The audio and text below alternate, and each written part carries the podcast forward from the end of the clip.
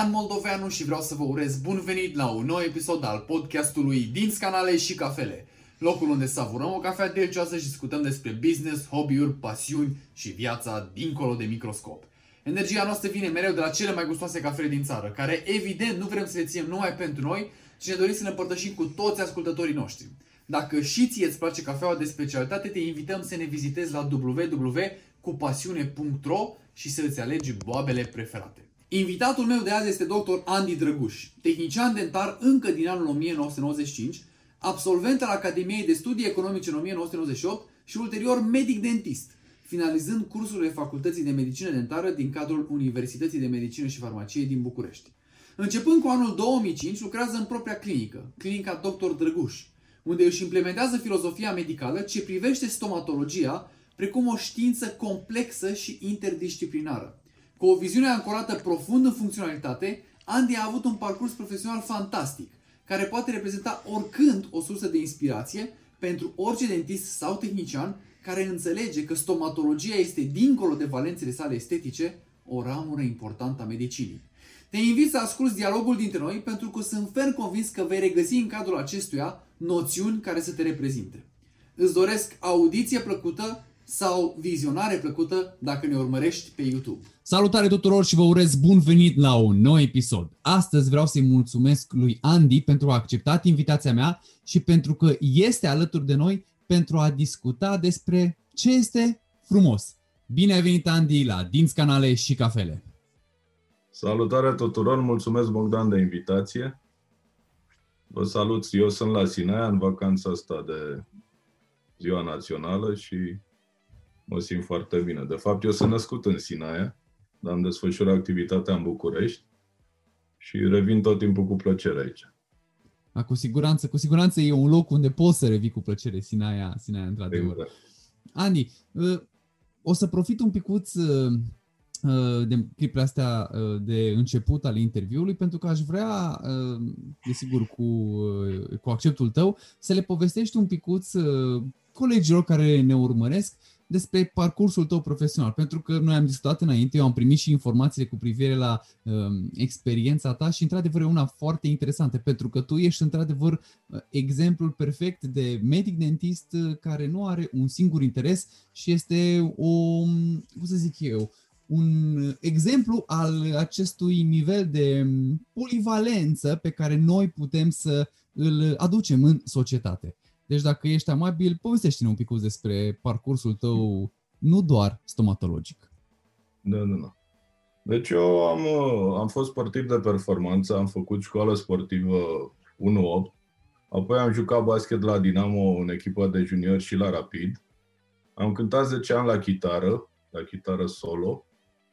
Și cred că, de fapt, școala sportivă nouă ne-a imprimat uh, un fel de gândire de a face performanță. Uh, provenind dintr-o familie normală, n-am avut foarte multe posibilități financiare și atunci am știut că, de fapt, trebuie să-mi fac o, să am o meserie. Deci trebuie să fac ceva cât de repede ca să-mi câștig existența și să pot să mă dezvolt ca și individ. Uh, am făcut liceu, în fine, la Spiru Haret în București, apoi uh, trebuia să mă pregătesc să fiu profesor de matematică, pentru că eram foarte bun la matematică și eram în lotul național de chimie. Adică matematica și chimia excelam la el.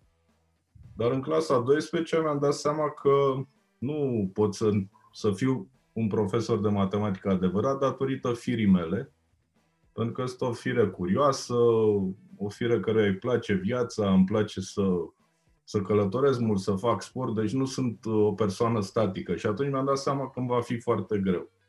Și am ales tehnică dentară, total întâmplător, am cunoscut uh, în clasa 12-a o fată care era cu un an mai mare ca mine și care era studentă la tehnică dentară.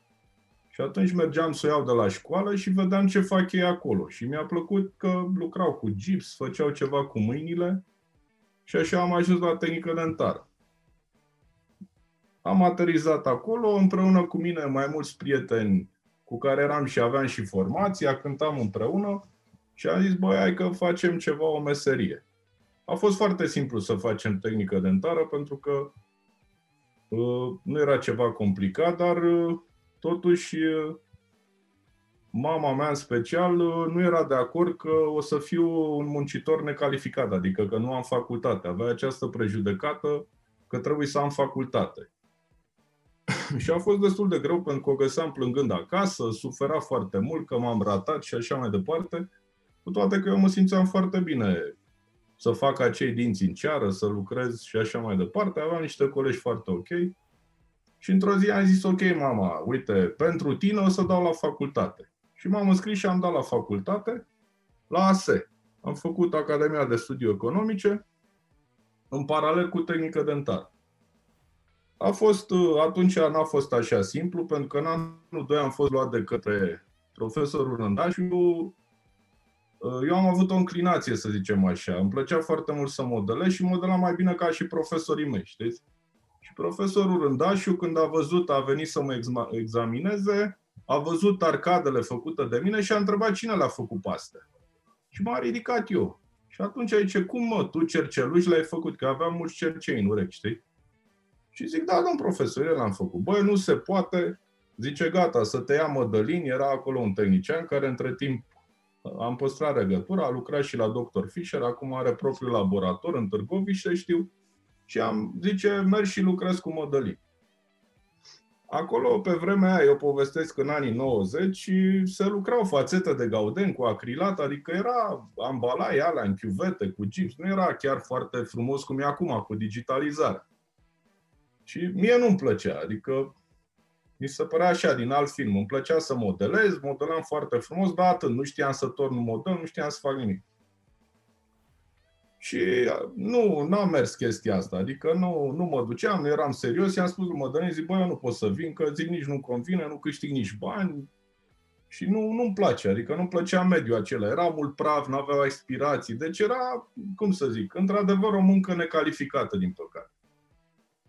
În vara următoare, așa a făcut viața, să ajung la clinica lui Hagi, unde m-au angajat acolo fără niciun ban, adică mă, m-au primit să, să lucrez acolo. Și acolo îmi plăcea, fiindcă era dotare, erau alți colegi care erau mai în vârstă, care unii mă mi arătau, unii nu mi arătau, în fine, era o concurență cum este peste tot. Și așa am ajuns și am lucrat acolo 5 ani de zile. am lucrat foarte mult. Între timp am făcut și ASEU și după aceea mi-am dat seama totuși că nu Adică îmi plăcea ceea ce fac, câștigam mulți bani, să spun așa, pe vremea aia câștigam cam 1500-2000 de dolari pe, pe lună, ceea ce era foarte bine. Deci eu vorbesc că am terminat în 95 școala de tehnică dentară, deci 95, cam 95-99, era, era foarte bine pentru mine. Dar totuși vreau, vreau să, să fac mai mult, pentru că la epoca aceea lucram cu ceramică foarte VMK 68, a apărut să VMK uh, generația asta nouă, deci era foarte complicat de lucrat, dar totuși noi lucram pentru că astea erau condițiile acolo. Și la un moment dat am cunoscut pe cineva la o expediție, am fost din 2001 până în 2013, uh, am lucrat pentru compania GC, am fost trainer și am făcut parte din echipa internațională de tehnicieni, adică demonstratori și eram unul din cei mai apreciați. Asta nu că mă laud, dar asta poate să vă confirme și GC România și așa mai departe. Deci am făcut sute de cursuri pentru tehnicieni, foarte multe cursuri de stratificări în special, am făcut uh, foarte multe cursuri cu compozite și așa mai departe, adică partea asta de estetic. Dar la un moment dat, când am început în 99 pe cont propriu, mi-am dat seama că când lucram, lucrând într-un sistem de o clinică privată, cum era clinica lui Hagi, unde erau medicii și eu, să zicem, lucram cu doi sau trei medici, era simplu, nu trebuia să-mi fac marketing, ei vedeau cum lucrez și totul mergea perfect. În 99, când am deschis, mi se născuse și primul meu băiat, am, aveam nevoie de mai mulți bani și atunci trebuia să-i asigur și lui altceva. Deci începeam viața de familie și am zis, băi, trebuie să fac ceva. M-am dus la, la doctorul Amer, care era asociatul lui Hagi și am zis, doctore, eu trebuie să, să, uite, am copilul, vreau să merg la alt nivel să-mi fac afacerea mea. Am rămas în relații foarte bune, am spus, uite, mai stau cât ai nevoie, mi-a zis, mai stai șase luni. Am stat șase luni, deci nu am plecat de acolo decât în relații foarte ok. El chiar a încercat să-mi dea mai mulți bani și să mă ajute, dar i-am spus, băi, vreau să încerc. Dar din păcate, de la 1500-2000 de dolari cât câștigam atunci, am ajuns într-o piață liberă, în 99-2000, în care nu aveam cu cine să lucrez. Deci băteam pe la cabinete, pe la ușile lor și le arătam, unde dădeam o ofertă, să uitau la mine și atât. Deci nu mă căuta nimeni. Și au fost vreo șase luni în care, efectiv, nu aveam de lucru. Eram eu și aveam un angajat, adică aveam un băiat care era anul 3 la tehnică dentară. Văzând asta, zic, băi, trebuie să fac ceva. Și atunci mi-am adus aminte că eu știu să modelez dinții aia și am început să-mi fac niște modele foarte comerciale. Dura foarte mult, săptămână întreg să faci un model, să-l modelezi, modelam, după aia l-amprentam, îl turnam în gips, deci era complicat, deci foarte multă muncă. Asta m-a ajutat foarte mult în manualitate și în exercițiu, pentru că mă ajută și în prezent la pacienți și așa mai departe. Eu povestesc lucrurile astea ca să înțeleagă cei mai tineri, de fapt, pe ce s-a, de unde s-a pornit, pe ce s-a construit și cât de norocos sunt ei cu toate tehnologiile pe care le avem acum. Pentru că lucrurile au evoluat extraordinar. Deci cu această digitalizare, cu această industrializare din stomatologie, noi putem să avem niște rezultate super, super estetice, super funcționale și să nu alocăm atât de mult timp, pentru că imaginați-vă când făceai o metaloceramică cu o ceramică care avea contracție foarte mare. Era greu să controlezi culoarea dacă nu avea experiență. Apărau fisuri, sărea, nu, se, nu știam, adică nu controlam bine coeficienții de expansiune și toate lucrurile astea erau în mare parte și datorate faptului că materialele nu erau atât de bine puse la punct cum sunt acum. Bun. Deci în 99 am pornit pe cont propriu și am început să, să mă lovesc de realitatea pieței stomatologice și a tehnicii dentale.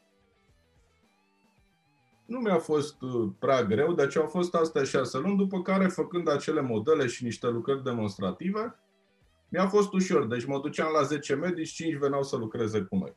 Deci asta era ceea ce îmi lipsea, pentru că nu aveam gândirea de întreprinzător. Deci eu nu, nu gândeam acolo, atunci foarte, foarte clar, pentru că veneam dintr-un sistem unde lucrasem 5 ani, unde trebuia să dau doar performanță, să lucrez bine și aveam de lucru, pentru că medicii preferau să lucreze cu mine. Și m-am început să lucrez, să măresc echipa, să am câștigat concursul ăsta cu GCU, am fost în Belgia, m-au trăinuit acolo, primul curs, mi-aduc aminte și acum, a fost la Chișinău, am avut emoții foarte mari, era chiar când eram pe drum spre Chișinău, când a fost 9-11 uh, în America și toată lumea era agitată. Acolo am avut foarte multe foarte mulți tehnicieni în sală și mai puțin medici și am avut trac. Mi-aduc aminte, a fost atunci, uh, da, m-am descurcat, a ieșit foarte, totul a ieșit bine. Eram și foarte tânăr și ei au înțeles lucrurile astea. După aceea au început și mai multe și mai multe cursuri să fie. Fiind patron de laborator, deci ajungând patron de laborator, te izbești de alte lucruri, da? Trebuie să aprovizionezi, trebuie să faci delivery și așa mai departe. Și la un moment dat am ajuns să consolidez o echipă, am avut chiar la un moment dat, aveam doi șoferi, aveam uh, mulți medici, lucram cu foarte mulți medici, lucram mult pe implanturi, deci la început, în anii 2000, erau câteva laboratoare care lucrau, făceam protetică pe implant. Deci eu asta mă axasem, estetică, stratificare, pentru că asta făceam foarte bine, țineam și cursuri și apoi am sărit, am făcut niște cursuri cu cineva din Israel și am făcut și lucrări pe implanturi, cum se făcea la epoca respectivă. Dar principala mea problemă a fost tot timpul și în laborator, cel puțin în perioada aia, era greu să găsești oameni care să vrea să facă, să lucreze cum trebuie, să dorească să se perfecționeze și era o problemă de comunicare tot timpul cu cabinetul. Și în special problemele le aveam tot timpul la lucrările mari.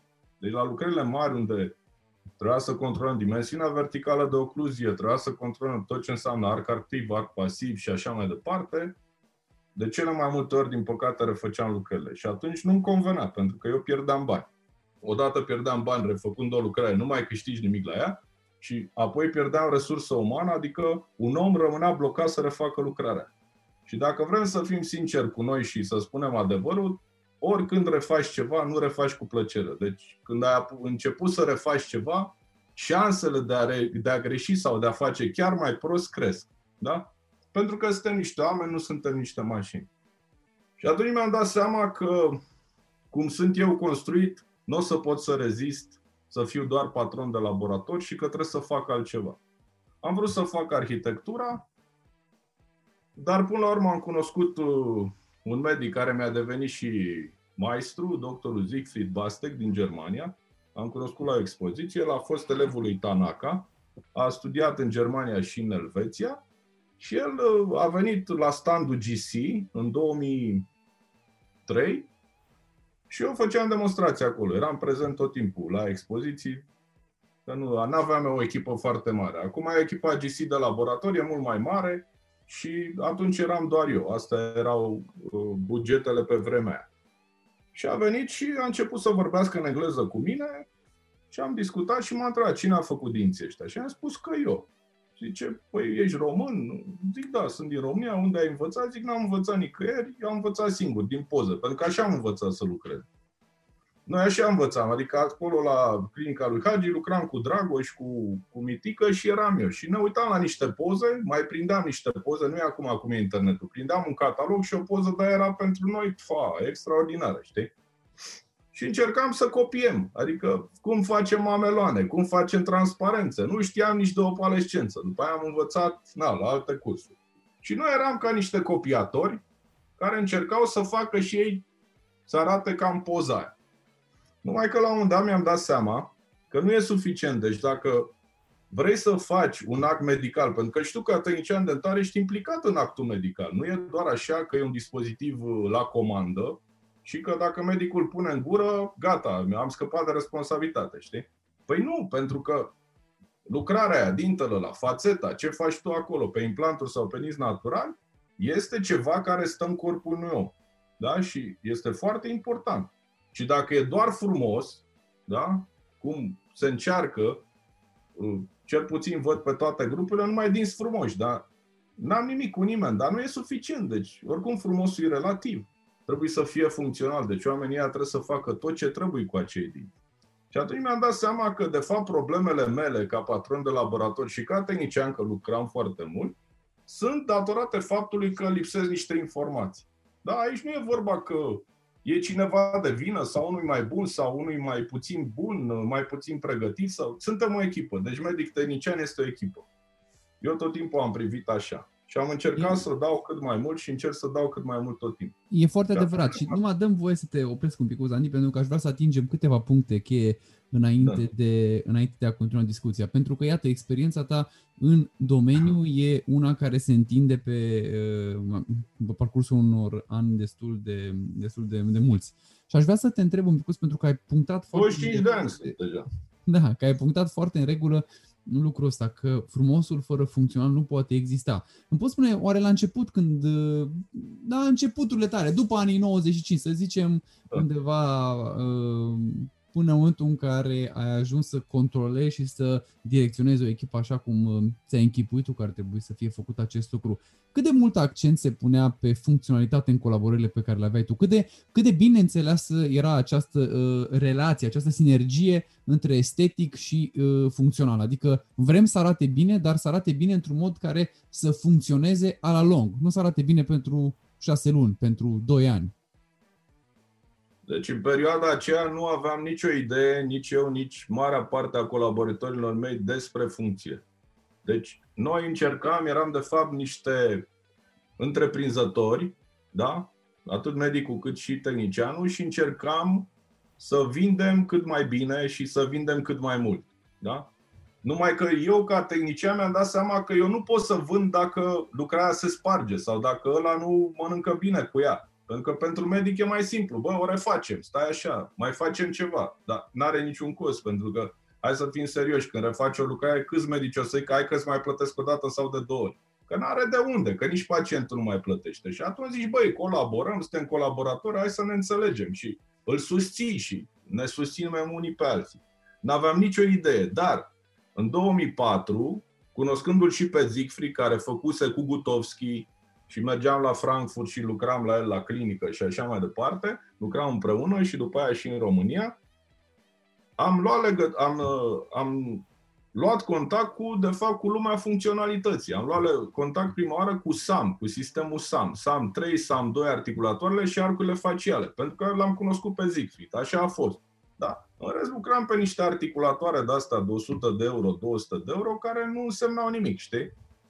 Și nu înțelegeam nimic. Credeam că dacă lucrăm pe articulator e diferit. Nu e nicio diferență dacă nu ai informații. E ca și când lucrezi tot în mână. Da? Da. Pentru că uh, am folosit în perioada aia 99-2004, articulator era doar o unealtă de marketing. Pentru că dacă medicul nu mi-a cu ar facial și nu setez un articulator, el nu înseamnă nimic.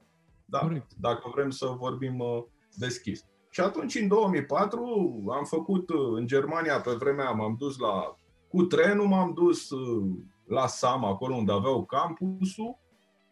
Din păcate, țineau numai cursurile în germană, unul singur a fost în engleză și l-am făcut pe la în engleză de câteva zile.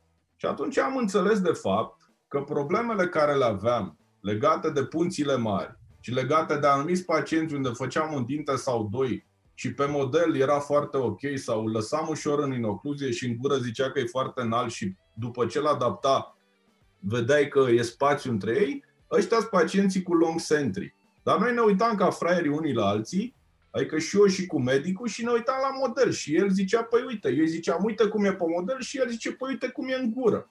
Știi? Păi am șlefuit bine, da, ai șlefuit bine, am luat amprenta bine, da. Dar de fapt el avea mai multe mușcături și noi nu știam lucrul ăsta. Da? Deci el având un long centric și având mai multe mușcături, luai din aia cât vrei. Și până se simțea el bine, dar când puneam pe model, era în ocluzie. Și nu înțelegeam de ce. După aia am început să înțeleg de ce, studiind lucrurile astea. Și în 2004 am cumpărat eu, ca patron de laborator, două arcuri faciale și mi-am luat un articulator SAM 3 și unul SAM 2. Și am zis să am mers la clienții mei. Și am spus, uite, am identificat de ce unele lucrări le refacem și hai să, uite, avem arcul facial, luăm poziția craniului, da? Montăm modelul superior cu arcul facial în articulator și avem deja poziția corectă și când mă uit în articulator, văd ca și când e pacientul fără piele. Deci văd scheletul lui, modelul superior. După care montez modelul inferior într-o intercuspidare, sau cum vrei să zici, o determinare ocluzară, pentru că și asta e o întreagă discuție. Ce înseamnă intercuspidarea? Intercuspidarea maximă. Cum fac determinarea? Și atunci am început. Asta a fost prima mea uh, lecție legată de funcție. Unii dintre clienții mei au fost destul de aderi și n-au vrut. Au zis, nu, domnule, nu, că eu lucrez de 20 de ani și merge treaba așa. Zic, domnule, bine, uite, eu am chestia asta. Unii au vrut, unii n-au vrut. În fine, da, de ce crezi tu că, dăm voi să întreb, de ce crezi că există persoane care totuși nu au vrut? Pentru că funcția oriunde am discutat în lumea asta, mai ales în medicină, pentru că despre medicină discutăm, funcția joacă un rol pivotant. Funcția este de fapt definiția unui act medical corect. Esteticul este un rezultat al unei funcții corecte. De ce a existat reticența? De ce crezi că anumiți colegi nu au vrut să să apeleze la niște lucrări care să fie funcționale. Pentru că evident că și ar avea de câștigat. Că acum, chiar dacă într-adevăr poate există o, o colaborare bună între un cabinet de medicină dentară și un laborator de dentară, nu cred că nimeni, nimeni nu își dorește să refacă o lucrare. Deci și medicul cred că are toată intenția de a nu reface o lucrare. Atunci, oare de, de unde? Ce, ce ți-ai dat seama? De unde a apărut această reticență în a trece la o schimbare în bine? Nu știu să răspund la întrebarea asta, din păcate. Deci, chiar nu am putut să... Dar măcar ai observat cumva că rata de absorție... Ca niște colegi, la o echipă, deci n-am încercat niciodată, dar e clar că asta e natura umană. Unii refuză anumite lucruri. Adică și eu, cum să zic, citesc anumite lucruri, unele le accept, unele nu le accept. Cred că e ceva uh, legat de nu știu, de cum ești construit uh, mental și uh, în interiorul tău, cum te-ai dezvoltat în toți anii ăștia. Pentru că uh, ceea ce observ la mine, da, alt, un, uh, într-un fel eram la 10 ani, la 15 ani, la 20 de ani, la 25, la 30, la 35, la 40, altfel o să fiu la 50. Deci, nu acuz pe nimeni, deci chiar nu, pentru mine n-a contat. Pentru mine a contat tot timpul persoana mea, înțelegi, și afacerea mea. Restul, dacă nu vrei sau nu, nu e treaba mea. Adică nu e nicio problemă. Facem lucrările cum vrei tu le refacem și după aia, bineînțeles, că renunț la colaborarea cu tine, pentru că e o chestie de, în care eu pierd bani ca și patron. Dar nu, eu nu sunt uh, și n-am fost nici în trecut genul de om care să încerc eu să impun, să zic că uite cum fac eu e cel mai bine și dacă nu faci așa nu e bine, ești fraier, nu ești bine pregătit. Nu. Pentru că n-am nevoie de dușmani și n-am nevoie să jignesc cu oamenii. E alegerea fiecăruia. Eu povestesc o poveste reală, deci nu inventez nimic, a unui patron de laborator din acea perioadă și patronii de laboratoare înțeleg foarte bine ce vorbesc eu, pentru că lucrurile astea se întâmplă și acum. Eu pregătesc acum un film cu cel mai mare laborator din România, Dr. Fisher, da? unde filmăm fișele pe care le primește laboratorul și unde e cea mai frecventă chestie legată de funcție, acum în 2020, este înălțăm un pic de VO. Înălțăm un pic de VO. La o puntă, când șlefuiești tot pentru o potcoavă sau așa, cam asta este ceea ce se primește într-un laborator, să zicem, cel mai mare din România. Deci 95-98% la lucrările complete pe o arcadă sau ambele arcade se primesc două amprente, o, o mușcătură, da? un val de ceară sau de ce o fi, de silicon, de byte și așa mai departe, și se spune înălțăm ocluzia. Înălțăm ocluzia, înălțăm un pic ocluzia. Ce înseamnă lucrurile astea? Nu știu, poate știi tu. De? Și normal că asta nu are cum să nu meargă. Aici nu are legătură cu medicul sau cu tehnicianul. Deci asta are legătură cu noi toți. Da? Dar este bine pentru că orice lucrare care o refacem, pentru statul român implică costuri, TVA-uri, alte materiale și atunci și părinții noștri și copiii, noi participăm la bugetul statului. Deci eu gândesc că există și în aceste refaceri o latură bună, adică statul român câștigă mai mulți bani. Chiar dacă noi, ca investitori, câștigăm mai puțin. Dar asta este o altă discuție. Acum a revenit la traseul meu. Mi-am dat seama, din 2004, după aceea, uh, Siegfried mi-a zis, tu trebuie să te faci medic. Și eu ziceam, nu, nu vreau să mă fac medic. Și el zicea, ba da, trebuie să te faci medic, trebuie să te faci medic, că ai toate, toate aturile și ai tot ce trebuie. Și atât am avut la cap că m-am dus și am dat examen și am intrat la facultate. Și am făcut și facultatea de medicină. Da? Dar în facultate, recunosc, am învățat foarte focusat. Deci sunt lucruri care nu le-am învățat decât cât să trec examenele, da? Pentru că n-am făcut facultatea la 20 de ani și trebuia să, să fac și performanță. Și atunci mergeam foarte mult în străinătate, uh, astea sunt diplome care le găsiți pe site-ul meu, uh, încercam să învăț cât mai mult, eram foarte interesat, știam că mă interesează să fac implanturi, M-am focusat foarte mult pe implanturi.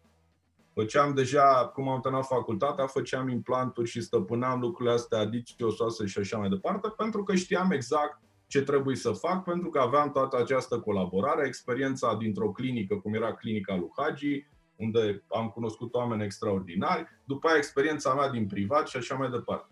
Bineînțeles, asta, stilul ăsta m-a afectat, că în anul 5 una din colegi a propus să fiu exmatriculat. Da?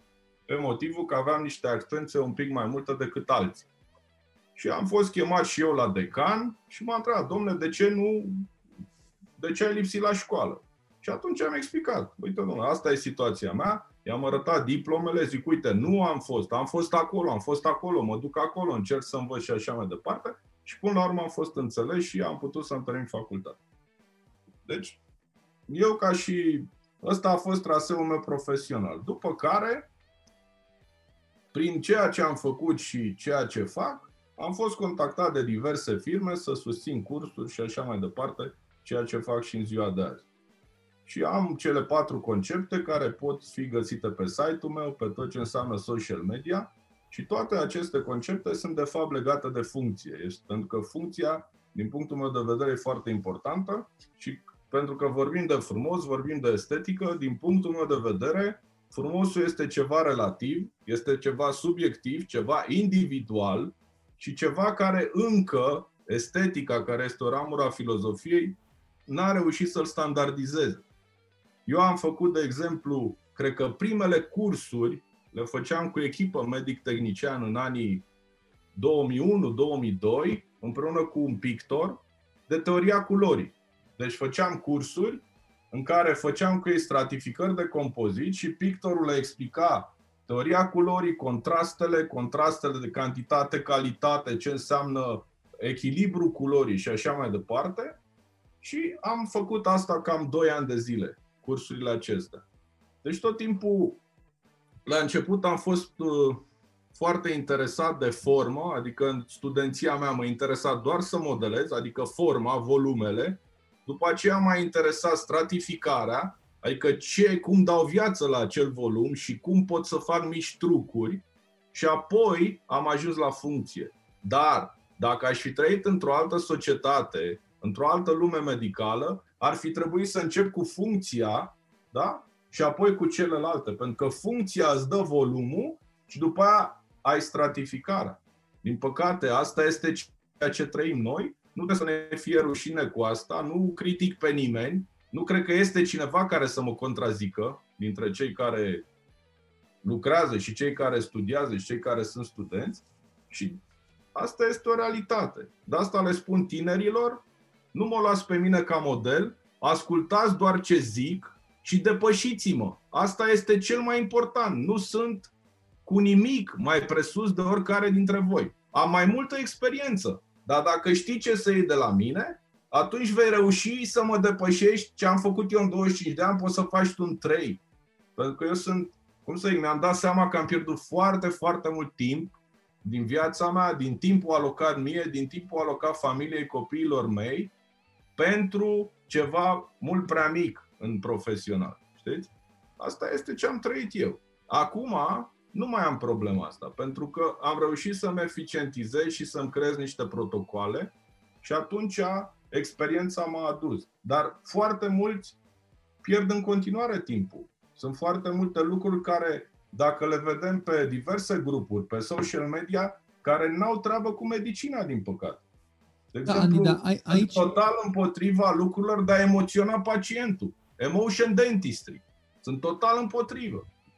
Dar aici Eu. aș vrea să-ți adresez o întrebare cu privire la societatea în care ne desfășurăm cu toții activitatea, care din păcate într-o anumită măsură putem să o alegem, pentru că sigur că da, poți oricând să îți schimbi uh, um, locul de muncă, inclusiv locul în care profesezi, mă refer aici a părăsi țara și a merge poate într-o altă țară unde poate sunt, eu știu, um, niște rigori anume în ceea ce privește desfășurarea acestei profesii, dar cu toate astea vedem ce se întâmplă și în cadrul interacțiunii medic-pacient.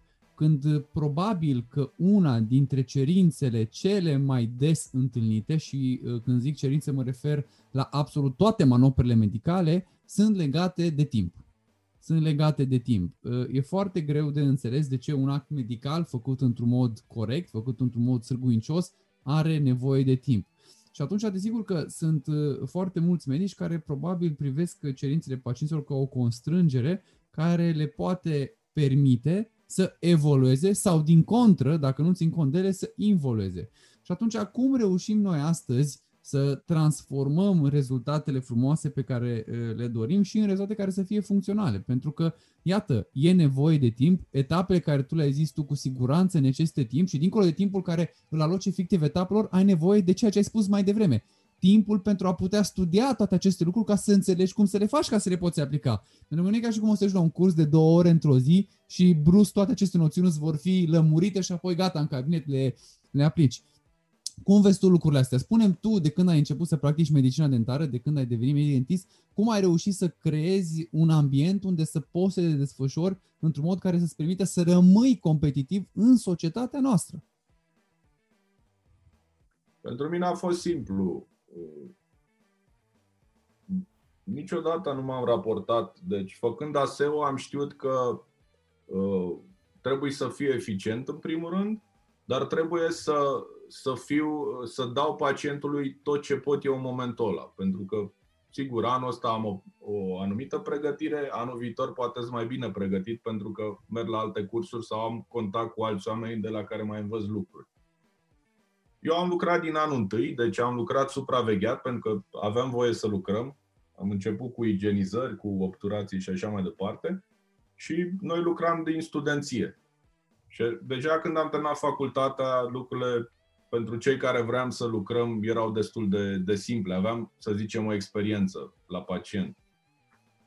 Eu cred că uh, dacă pacientului explici, chiar dacă nu are posibilități financiare, dacă explici despre funcție, dacă explici și faci 10 minute, un sfert de oră, o educație, când vine, oricare dintre ei înțelege și suntem o societate suficient de săracă ca să, atunci când înțelegem, să nu abordăm direcția corectă financiară. Legat de timp, la ce spuneai că unii pacienți vor repede, eu uh, n-am vândut niciodată chestia asta, că fac repede.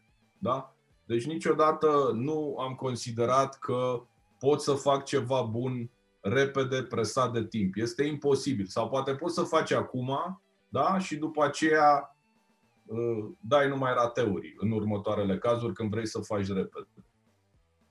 Nu, nu se poate. Deci trebuie să lucrezi maxim 8 ore, trebuie să te odihnești. E o meserie foarte grea, e fizic e mai grea ca munca unui miner, adică consumăm foarte multe resurse și intelectuale și fizice, lucrăm într-o cavitate mică, trebuie să uh, avem grijă cum ne poziționăm, toată această ergonomie, pacientul nu doarme, pacientul se mișcă, de...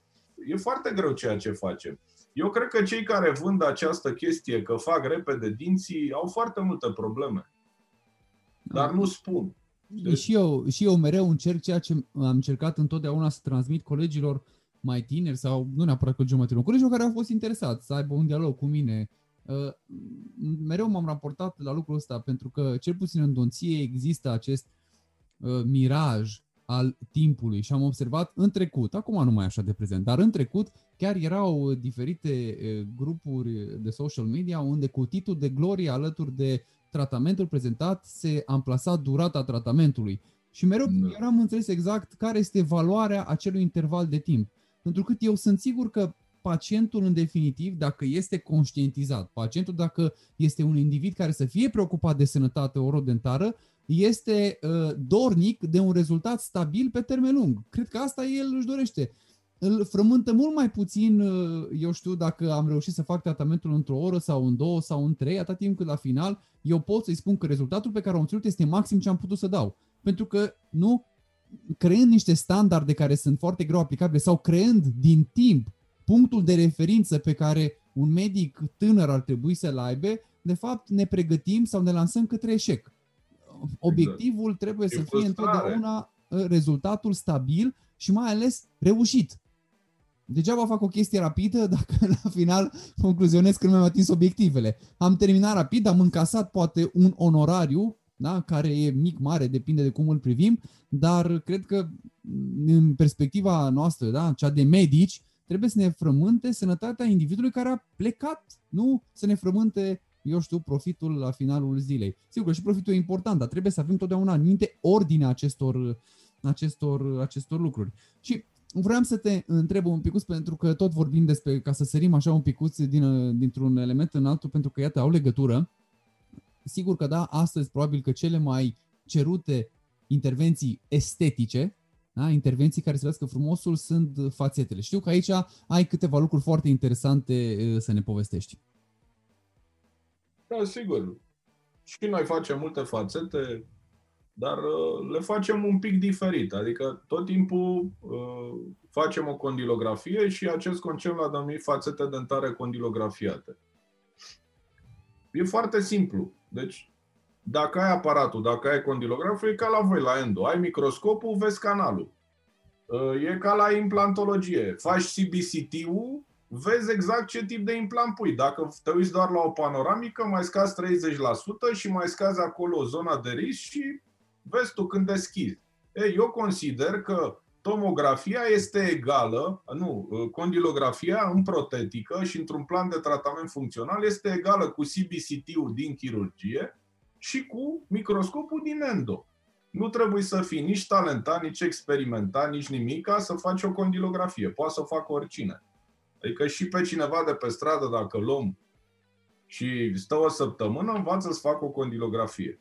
Deci de asta spun tot timpul că această condilografie este baza oricărui plan de tratament care îl facem la noi în clinică, indiferent de ceea ce este, pentru că îmi dă setările articulatorului, îmi dă informații despre discurile articulare, îmi dă informații despre ATM, îmi dă informații despre muși și atunci știu exact. Văd dacă am un long centering cu un point centric, văd dacă pot să mărești dimensiunea verticală. Deci văd foarte multe lucruri și văd asta într-un timp real și pot să ghidez pacientul într-o ocluzie centrică. Adică când am șlefuit o arcadă, am pierdut toate contactele, dimensiunea verticală de ocluzie s-a micșorat și atunci mandibula pleacă cum o ghidează uh, mușchii care se inseră pe mandibulă și pe craniu da? și pe osul hioid. Și atunci dacă eu asta consider golden rule-ul meu, doar că am șlefuit perfect și iau o ocluzie și după aia vede tehnicianul, este ca și când eu nu mi-asum tot planul de tratament. Deci este ca și când mă bazez prea mult pe tehnician. El e doar un tehnician dentar. El poate să-ți facă dinții frumoși, poate să-ți modeleze într-un anumit fel, dar el nu are de unde să știe ce funcție are acel pacient și nu poate să-ți facă o, o lucrare funcțională. De asemenea, tu poți să-i dai, adică am lucrat și cu colegi care le-am dat toate informațiile și tot n-au făcut lucrurile bine. Adică e vorba de, de pregătirea fiecăruia. Dar ceea ce vreau să spun este că această condilografie e ceva banal, e ceva foarte simplu. Nu e nimic complicat. Dacă pacientul are probleme de ATM, dacă are uh, dezechilibre intracapsulare, atunci da, trebuie să ai niște noțiuni în plus, trebuie să faci niște cursuri, dar 95% dintre ei nu au probleme articulare. Și asta vă spun din experiența mea că asta am început să fac din 2010. Și văd foarte, foarte mulți pacienți, din păcate, care îi, îi șlefuiesc dinții în scop estetic, adică aveau dinții buni înainte, nu aveau nicio problemă și au făcut fațete și încep să aibă probleme articulare. Deci încep să aibă altfel de probleme. Și pentru ei apare întrebarea, bun, dar eu ce fac acum? Și ajung la noi pentru că promovăm această condilografie peste tot. Dacă băgați pe internet, apărăm, noi suntem primii. Că am scris foarte mult de asta. Am făcut întâlniri cu presa, am făcut întâlniri cu mediul public, adică cu pacientul român și am tot discutat de asta, am scris foarte mult și atunci oamenii încep să vină. Eu nu pot să spun, domne, ți-a făcut greșit. Că nu, eu nu sunt, eu nu analizez că e greșit sau nu. Ceea ce spun și e real este că pacientul ăla are o problemă. Eu nu mă iau de medicul care aș șlefuit, de ce l-aș șlefuit, de ce a făcut față că nu-i treaba mea.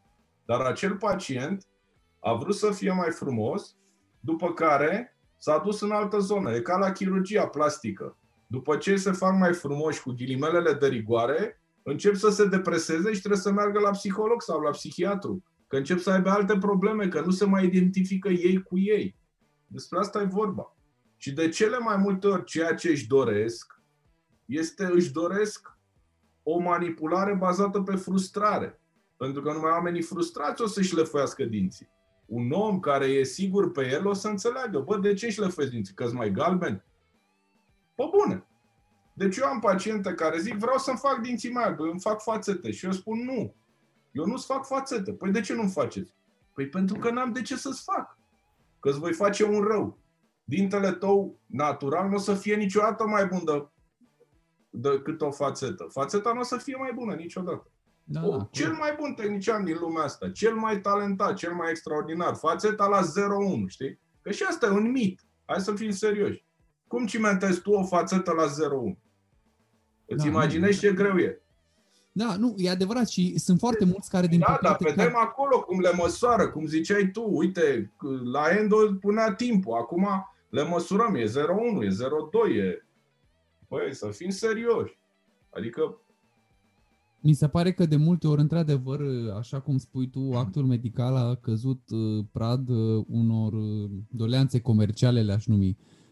Sigur că mulți pacienți poate își doresc îmbunătățiri manipulări, estetice. Manipulări, astea sunt manipulări din pot punctul meu de vedere, greșite pe care le fac anumiți colegi. Îmi pare rău să spun asta. Eu, eu încerc, să, eu încerc să, să nu arăt neapărat cu degetul, pentru că sunt sigur că, indiferent de strategiile de marketing care le văd și eu în piață, vreau să cred, sper, că există totuși un anumit plan și anumite uh, fundamente, anumite principii care încă rămân la baza acelui business medical. Uh, Sigur că timpul o să ne facă dovada clară asupra realității uh, acestor, uh, eu știu, cum să le numim oare, uh, decizii de marketing da? sau asupra unor falsități care de fapt sunt promovate strict din interes comercial. Dar da, ar trebui să, să, să înțelegem că actul medical e mâna, în mâna medicului și că, într-adevăr, un pacient dacă își dorește, eu știu, anumite îmbunătățiri estetice, poate că înainte să trecem la a la executa, ar trebui să fie complet uh, lămurit. Pentru că și noi avem destul de mulți pacienți și întâlnesc și eu mulți pacienți care vin în cadrul uh, cabinetului unde lucrez cu dorințe care sunt uh, total, aș zice eu, non um, cum să le numesc eu, dorințe nepotrivite. Pentru că ei exact. își doresc îmbunătățiri în modul în care le-au văzut pe Facebook, într-un film, într-un serial, la un prieten și caută să copieze un rezultat. Iar eu ceea ce încerc mereu să îi fac să înțeleagă este că în medicină lucrurile sunt de un sunt incredibil de uh, particulare. O să fie foarte greu ca tu vreodată să ai acel ansamblu. Plus că modul în care îl privim e de multe ori diferit, pentru că dinții, culoarea, forma unei structuri dentare poate sunt plăcute asociate cu acel individ. Adică nu e, nu, nu aș vrea să, uh, să, lumea cade oarecum în, în direcția asta și înțelege că dacă vor face o schimbare precum au văzut-o la altcineva, automat vor avea întreg ansamblu, lucru care este de multe ori fals. Și în momentul când totuși analizăm situația și încercăm să le spunem, ok, uite, putem să avem niște soluții protetice, dar tu ești deosebit de, să zic, în mod de față, dezechilibrat ocluzal și poate, uite, ar fi bine să inițiezi un tratament ortodontic. Atunci lucrurile intră pe o pantă descendentă, le-aș numi eu, și intervine exact. faimoasa uh, sintagmă, uh, sigur că medicul găsește probleme. Deci, exact. în schimb, ce da. ulterior și-am avut nouă situație și multe situații de pacienți care Uh, cu așa cu o dorință de vendetă personală sau nu știu cum să numesc, mi-au transmis că odată ce noi le-am propus un plan tratament care viza destul de multe etape, mi-au transmis mm. că au găsit soluția și că n-a fost nimic nevoie din ce am avut eu. Sigur, atunci în, în, în sinea mea a apărut o dezamăgire și o tristețe, nu față de pacient, care pacientul nu are cum să fie informat, dar față de colegii care totuși s-au lăsat prada acestor dorințe care n-ar trebui să existe, n-ar, n-ar trebui să existe, ar trebui să nu, nu, nu să, să, nu, să nu mergem înainte întotdeauna privind doar aspectele economice ale profesiei, ale profesiei noastre. Dar, dar da. Eu cred că nu e vorba numai de aspecte economice, eu cred că e vorba de faptul că când ești la început, mergi la tot felul de cursuri, e normal să mergi și vezi tot felul de concepte, și atunci le îmbrățișezi, pentru că nu ai suficientă experiență. Uh, eu nu, nu acuz pe nimeni. Ceea ce vreau să spun este că n-am cum să fiu de acord cu.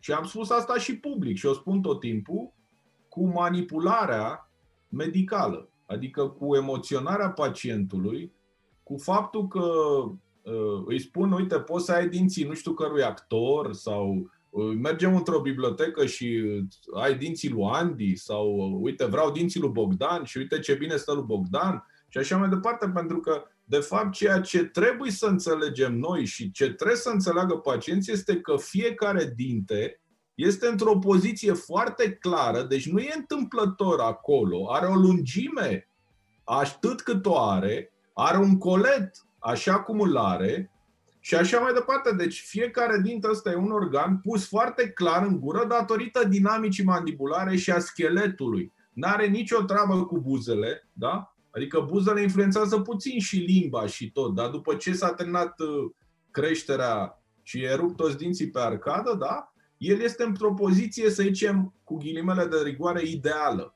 El ca și volum și el implantarea lui în alveolă. Eu dacă știu lucrurile astea, eu ca și medic sau ca student, ca pacient, ca ce vreau eu, nu pot să mă gândesc că, domne, nu-mi plac dinții mei și e foarte simplu, îmi fac niște fațete. Trebuie să mă gândesc, bă frate, e foarte complicat să-mi fac fațete, nu e imposibil, pot să obțin ceea ce vreau, dar cum obțin ceea ce vreau? Cum obțin? Fără o analiză funcțională, fără a vedea exact ce facem protruzie, retruzie, la traitate stânga-dreapta, îmi pare rău. Poate să se super oricine. Dacă lungim dinții, am blocat protruzia. Punct. Dacă lungim premolarii sau modificăm axul premolarilor, am blocat lateralitatea. E foarte simplu. Nu trebuie să mergi la școală. Este foarte, foarte simplu. Din păcate există softuri unde vezi că se mută dinții frate, uite așa. Se mută și iese cazul perfect. Dar ce face pacientul ăla după aia? Că rădăcinile nu le-ai mutat ortodontic. Adică rădăcinile au rămas acolo, se mută dinți într-un soft. Nu se poate, îmi pare rău. Deci, din păcate, eu, eu sunt supărat pentru că și eu particip în această brazlă și sunt și eu acolo. Nu se poate să emoționăm pacienții. Deci noi trebuie să fim niște persoane raționale. Noi nu trebuie să vindem către pacienți povești, să emoționăm, să-i vrăjim. Da? Dacă vă uitați pe Netflix la social media, Social Dilemma, o să vedeți acolo cum am fost manipulați. Și atunci ce facem? Deja ni se spune că suntem manipulați de tot ce înseamnă social media, știm și eu să fiu de acord ca medic să pot să te manipulez. Că te manipulezi conștient, că te manipulezi inconștient, dar actul medical al meu, dacă ți afectează după aceea existența ta, nu mori, nu se întâmplă nimic, da, sar fațetele, ne mai cimentăm și așa mai departe. Nu se întâmplă lucruri foarte grave, dar lucrurile, din punctul meu de vedere, poate să degenereze și mi se pare că începem din ce în ce mai mult să această digitalizare ne ia mințile și începem să uităm că sunt med- suntem medici. Deci începem să uităm că suntem medici. Îmi pare rău să spun asta. Da. Cum privești tu astăzi lucrurile din punctul ăsta de vedere al Foarte simplu. îndreptării? Cum am spus. Nu, nu, mă refer cum îl privești lucrul ăsta al îndreptării. Practic toate soluțiile de digitalizare care vorbești tu, așa cum le înțeleg eu, și sigur că aici pot să mă contrazic sau să intervii spre a îți expune părerea, mie mi se pare că ele caută o simplificare și caută mai ales o m- ușurare a unor anumitor pași sau chiar înlăturarea anumitor pași. Tocmai ca medicul să urmeze de fapt niște linii niște linii ghid, niște linii trasate deja. Asta încerc și eu să le spun mereu colegilor, fac o paralelă acum cu endonția, pentru că sigur eu asta fac endonție și întreb mereu pe colegi, când aveți de tratat un dinte, un dinte, nu contează ce dinte vă vine în cabinet, cum stabiliți protocolul vostru de lucru? Adică dacă mă duc uh, la producătorul X și producătorul X îmi vine un blister cu șase instrumente, eu am să folosesc șase instrumente pentru că vinde șase instrumente? Dacă da. îmi vinde patru, da. folosesc patru? Da. Cine stabilește da. câte instrumente am eu nevoie? Doar eu, medicul, pot să decid câte instrumente îmi sunt necesare pentru a realiza un tratament mecanic potrivit. Nu distribuitorul care îmi vinde unul și îmi zice că e one file sau care îmi vinde două, îmi zice că e two file sau îmi vinde patru sau cinci sau șase. Ei, și ceea ce mi se pare că se încearcă printr-o, printr-o digitalizare de genul ăsta, deși poate nu asta a fost intenția, dar mi se pare cumva că asta e percepția, anumite etape nu mai trebuie să fie controlate la fel de bine de către medic. Cum privești tu lucrurile astea? Sau cum, cum ai adoptat tu tot ce înseamnă digital în cabinetul tău? Deci eu am foarte multă experiență cu acest digital. Și în partea de laborator și în partea de cabinet. Mie îmi place extraordinar de mult scanarea intraorală, obții rezultate super, da? deci dacă prepari cum trebuie, totul merge perfect ca adaptare marginală, într-o ocluzie statică la fel îți iese lucrarea foarte bine. Dar noi vorbeam de fațete. Dacă tu ai dinții tăi integri, da? Și doar îi fațetezi, fără să ții cont de dinamica mandibulară, este ca și când ai face un tratament ortodontic cu acele fațete sau tabletops-uri. Pentru că e același lucru. Da? Și asta vreau să spun. Digitalizarea este extraordinară, numai că această digitalizare uh, sare anumite etape, dar dacă nu ai experiență suficientă în analog și nu știi ce să verifici și crezi că digitalizarea face minuni, o să ai surprize foarte mari. Da? Sunt foarte mulți colegi care și-au luat scanere da? și scanează și care după aceea mai au o amprentă analog peste structură și după care încep să facă niște retușuri pe la colet cu ceramică, să adauge sau așa mai departe. Deci scanarea este foarte exactă, ea ca tehnologie, dar dacă tu nu șlefuiești și șlefuiești la fel, nu, nu te ajută, din, cur- din contră, te încurcă. Deci dacă tu șlefuiești tangențial, de exemplu, și nu șlefuiești cu frac sau nu pui fir și nu vezi limita, softul ăla sau tehnicianul îți va trasa o limită care va fi care o consideră el. Da? Și în gură te trezești că e mai scurt. Și se vede și pacientul are o retenție. Deci, digitalizarea, sunt pro-digitalizare, numai că încă digitalizarea n-a rezolvat foarte clar și încă încearcă să rezolve această dinamică manipulară, această funcție. Pentru că tu atunci, de exemplu în Trios, eu țin cursul și pentru Trishape, da? Au băgat uh, acest motion. Poți să faci, de exemplu, dacă am o coroană două, nu mai trebuie neapărat să-i fac condilografie, îi fac scanarea sus-jos pe ambele arcade, da? Și pot să-i înregistrez, dar doar pe o parte, țin scannerul și el începe să miște, da? Da. Dar nu este la fel de exact, este exact, da? Dar el nu scanează pe ambele părți. El scanează doar o arcadă, da? Se mișcă și automat zice că aia este și pe partea cealaltă. Dar dacă eu stau și mi-analizez mie ocluzia, o să văd că atunci când creierul îmi zice du-te în stânga, fac o mișcare, când mă duc în dreapta, fac altă mișcare. Și dacă pacientul simte scanerul meu aici, creierul lui o să încearcă, o să facă mai mult mișcarea pe dreapta. Da? Corect. Deci chiar da. am, Înțeleg, înțeleg ce zici. Da?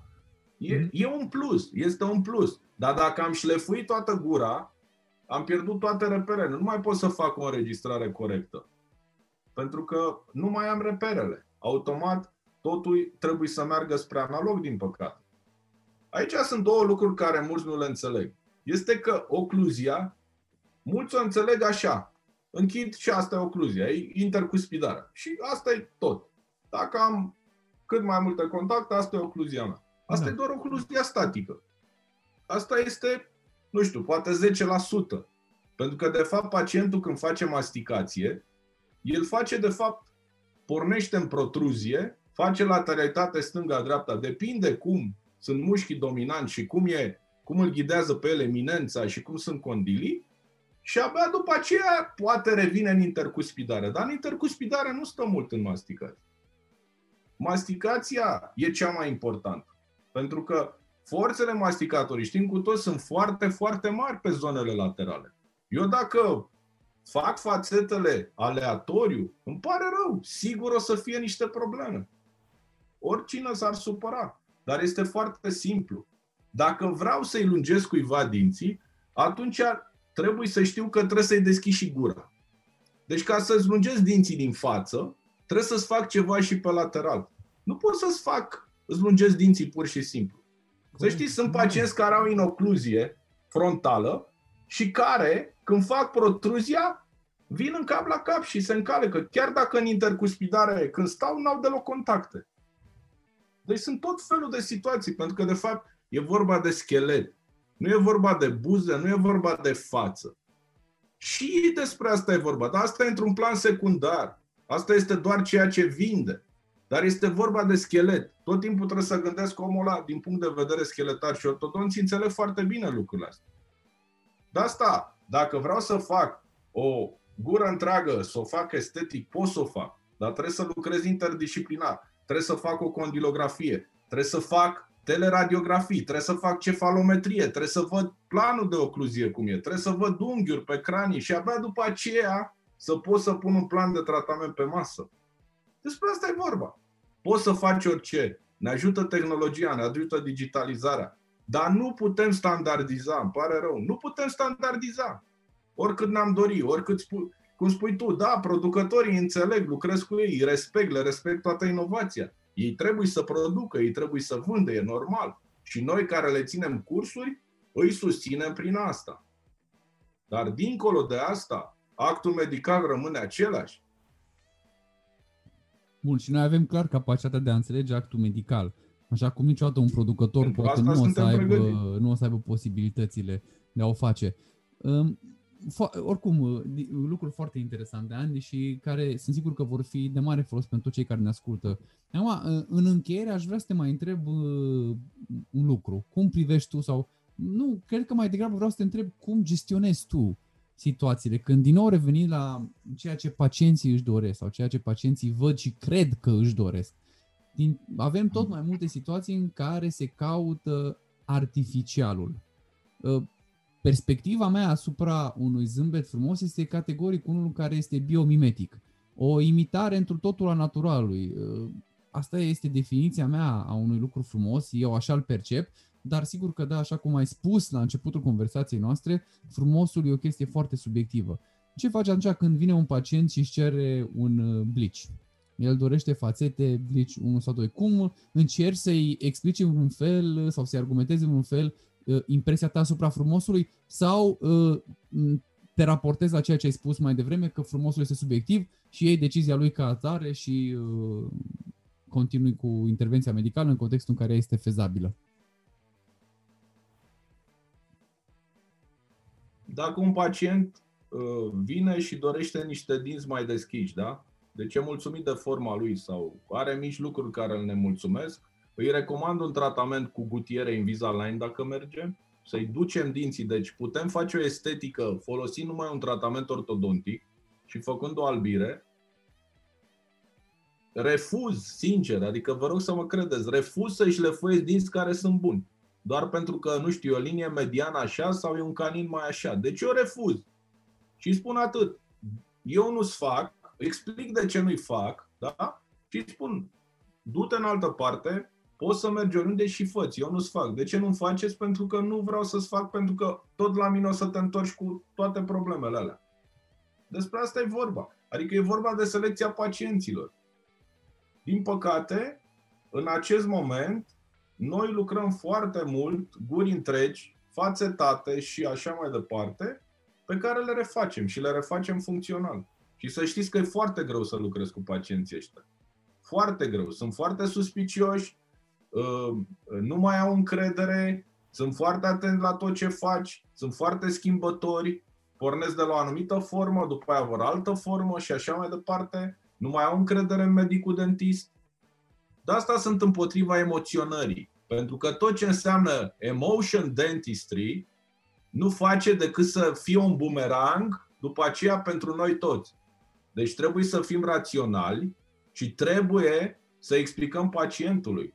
Pentru că, vă spun altceva, am avut o discuție acum în Turcia anul trecut, tot așa, cu cineva, un coleg care era foarte bine pus, chiar era și cadru universitar, și el spunea, zice, domne, Uh, sunt pacienți care vor anumite lucruri. Și dacă le. Uh, eu le fac dacă ei plătesc.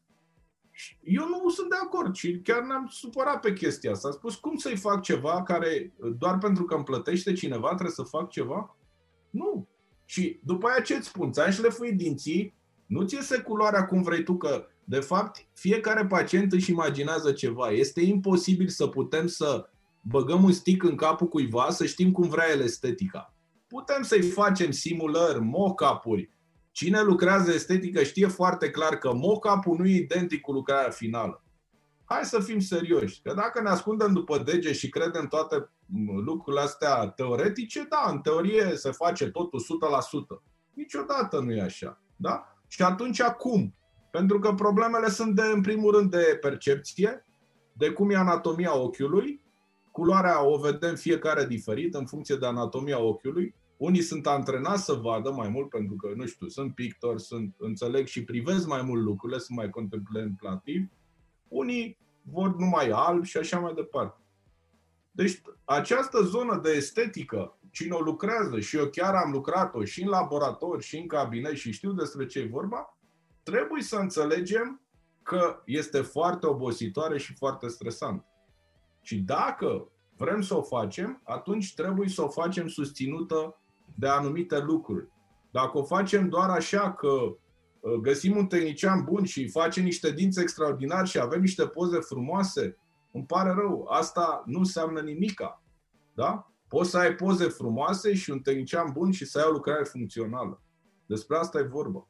Pentru că restul sunt doar ceva virtual. Nu e nimica care să să-ți aducă vreo satisfacție. Și de asta sunt acolo, eu sunt ca să te tratez. Eu sunt să-ți dau maximul din mine în momentul ăla. Nu sunt nici cel mai bun, nu sunt perfect, sunt perfectibil. Și îi spun tot timpul, domnule, eu atâta știu azi. La anul poate o să fiu mai bun sau poate o să fiu plafonat sau poate nu o să mai fiu, că nu mai sunt pe lumea asta. Dar eu dorm liniștit, adică nu stau stresat că Uh, ce o să fie cu ăla, ce am făcut, ce nu e și așa mai departe. Da. Și Lucru... gândiți-vă, dacă am dinții integri, de ce să-i șlefuiesc? Bun, fac niște fațete de 0,2. Sunt minim invazivi, da? Dar ce fac cu bonding-ul? Ce fac cu cimentarea? Alea nu sunt invazive? Da, toate etapele Despre asta e vorba. Sigur. Adică, nu vreau să mă înțelegeți greșit, nu sunt împotriva nimănui. Eu sunt astăzi Andy, omul, să discută din experiența lui. Nu, dar dacă aș, putea să dau, dacă aș putea să dau uh, un sfat, uh, este exact cel pe care l-ai spus tu mai devreme și este cel după care de altfel mi-a înghidat toată practica mea de, de, din momentul ăsta. Ori de câte ori a fost cazul să fac o anumită intervenție, obiectivul meu, și nu vreau să, să poate sună un pic egoist, dar obiectivul meu a fost să fac o intervenție care să îmi permite să dorm liniștit.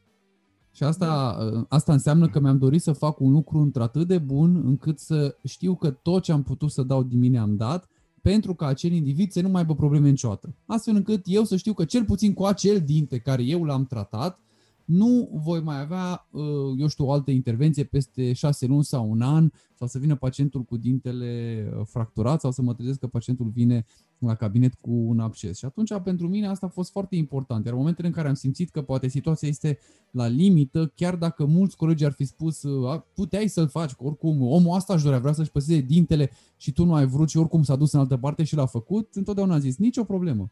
Mult mai bine că s-a dus în altă parte eu nu aș fi dormit liniștit, ci m-aș fi gândit la cazul la poate o lună sau două și pentru mine nu, nu ar fi fost cu nimic de ajutor, adică să fi câștigat. Ar fi fost un consum emoțional, nu? Exact. Iar în meseria asta, consumul emoțional mi se pare că este unul dintre ce, cele mai importante aspecte care trebuie ținute sub control.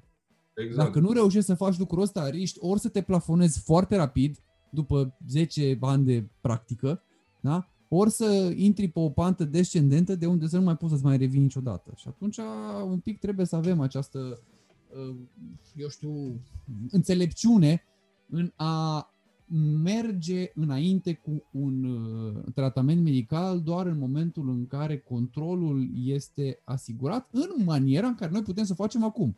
Așa cum spuneai și tu, nu? Poate peste un an, 2, 3, 5 o să fiu tot mai bun, poate nu o să fiu Ideea este să reușim să ne raportăm la ce putem în momentul ăla. Și o să avem și alte tehnologii de la an la an, pentru că uitați-vă la tot ce înseamnă multiunit și angulație. Acum lucrurile avansează. Deci acum 5 ani nu aveam sau acum 10 ani eram limitați și tehnic să facem anumite lucruri. Deci lucrurile oricum avansează. Corect. Eu am făcut un experiment. Am, uh, uh, când fac hashtag-uri, am scris scriu No Emotion Dentistry, No Emotion Dentistry.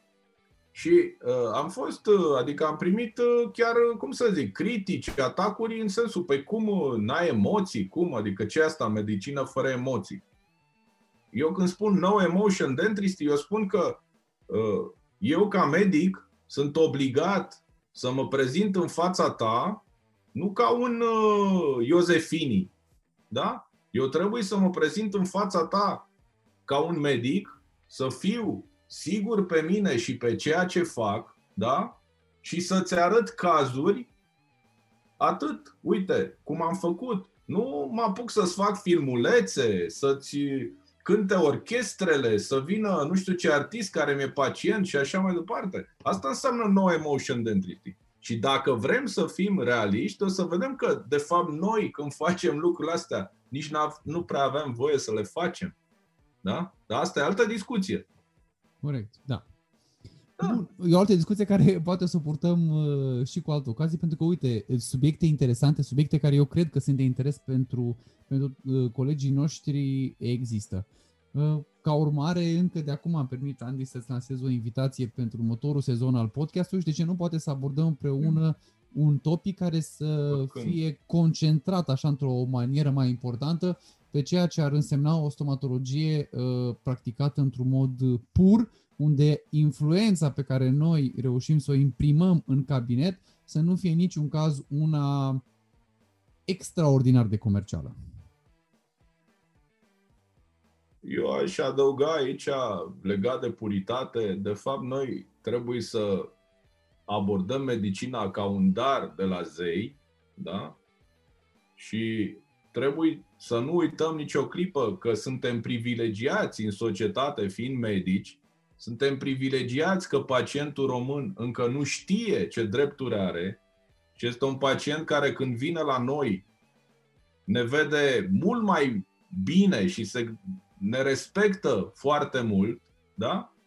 Și că dacă pacientul ăsta vine deschis către mine, eu trebuie să fiu la fel către el, pentru că altfel lucrurile n-au cum să meargă decât pe termen uh, uh, mic sau mediu, atât, pe termen scurt sau mediu. Lucrurile se, se întorc, din păcate, tot timpul. Asta este regula. Nu, nu putem să controlăm anumite lucruri. Deci, oricât de bune am fi profesional, anumite lucruri nu putem să le controlăm. Pentru că omul este o ființă care judecă, care uh, e normal să fie așa și atunci dacă eu te emoționez, după ce ai ieșit din emoție, o să-ți devii dușmanul meu, din păcate. Da. Nu știu, poate eu sunt prea spartan, îmi pare rău, asta sunt eu, sunt fericit, sunt relaxat, îmi doresc să trăiesc 250-300 de ani, nu știu dacă e posibil, da. îmi place e, ceea ce fac. E clar că societatea mereu o să fie... Și... E clar că societatea mereu o să fie polarizată atunci când vine vorba de aspectul ăsta legat de modul în care stomatologia ar trebui să fie promovată în rândul pacienților. Tocmai de aceea am zis că discuția ar fi perfectă pentru un alt episod, pentru că este mult de discutat și nu aș vrea ca lumea uh, să creadă că lucrurile se discută nuanțe de alb și negru, pentru că cu siguranță nu este în felul ăsta. Sunt foarte multe nuanțe de gri acolo care uh, modul în care le folosești sunt uh, date sau sunt atribuite de cel care stă în spatele lor și e de datoria noastră să le folosim într-un mod care să fie echitabil, corect și cum ai spus tu, mi s-a părut foarte fain, să nu fie un bumerang care ulterior când revine se răsfrânge asupra noastră a tuturor, chiar și celor care poate n-am fost părtași la aruncarea lui. Exact, exact. Bun. Și... Andy, o să mulțumesc foarte mult pentru timpul pe care mi l-ai acordat și uh, sunt sigur că dialogul a fost unul cât se poate uh, de plăcut și așa cum am zis, te așteptăm cu mare drag și pe viitor la un alt episod al podcastului. Mulțumesc și eu mult, Bogdan, și sper să ne vedem, revedem curând să, să, să trecem cu bine de perioada asta și cu siguranță vor exista multe ocazii să ne întâlnim. Aș vrea să mai adaug în încheiere că nu vreau să, să se creadă că, nu știu, vreau eu să mă poziționez superior sau, adică nu asta e niciodată intenția mea. Poate această uh, pasiune din vocea mea este datorată faptului că uh, în loc să discutăm alte lucruri, vezi, vrem să mai facem o emisiune despre cum trebuie să fie stomatologia, comercială sau necomercială. Și eu să știi că sunt un tip foarte comercial. Adică poți să fii comercial, poți să faci foarte mulți bani fără să-ți emoționezi pacienții. Și eu mă consider un exemplu.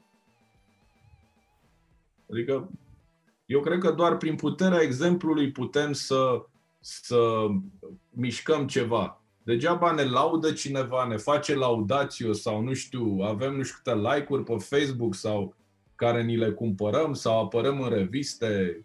Și eu când apar în reviste plătesc, adică hai să fim serioși, nu apar că, vezi, Doamne, sunt eu mare somitate. Da? Despre asta e vorba, adică eu înțeleg latura comercială și mă folosesc de ea, dar există o limită în mintea mea da? Pentru că mă gândesc eu dacă mă duc să mă opereze cineva sau am o problemă medicală, în momentul ăla eu sunt oricum emoționat pentru că am o problemă, mă doare ceva, nu mă simt bine, n-am suficientă energie.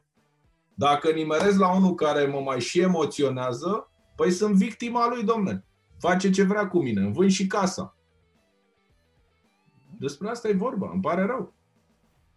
Da, eu sunt sigur că mesajul a fost clar. Nu să uităm că sunt tot niște oameni și noi suntem niște oameni. Eu nu suntem că... puri, nu suntem... Uh, eu vreau să zic că eu sunt sigur că mesajul a fost foarte clar uh, înțeles și nu cred că da. e loc de interpretări distincte. Mă bucur mare... dacă aud asta de la eu, tine. Eu cel da? puțin așa l-am perceput și sunt ferm convins că mulți dintre cei care ne urmăresc l-au perceput uh, asemenea. Bun, Andy, încă o dată îți mulțumesc foarte bine, mult. Bine. Îți doresc o zi cât mai frumoasă și, și să ne revedem cu bine. Mulțumesc. Mulțumesc și ascultătorilor. O zi bună. Pentru astăzi, îți mulțumesc foarte mult pentru că ne-ai urmărit și sper că această conversație să fi fost una utilă. Dacă ți-a plăcut acest episod, însă ai avea ceva sugestii pentru noi, te invit să ne contactezi. Suntem mereu convinși că putem face mai bine, iar sfaturile tale ne sunt de mare folos. De asemenea, dacă vrei să ajuți acest podcast să crească, te invit să ne lași un review și de ce nu și câteva stele în librăria audio pe care o folosești pentru a ne asculta. Dacă urmărești podcastul pe YouTube, un share, un subscribe și de ce nu un like ne sunt de mare folos. Până data viitoare, nu uitați să vă susțineți prăjitoriile și cafenele locale, să rămâneți sănătoși și tot ce faceți să faceți cu pasiune.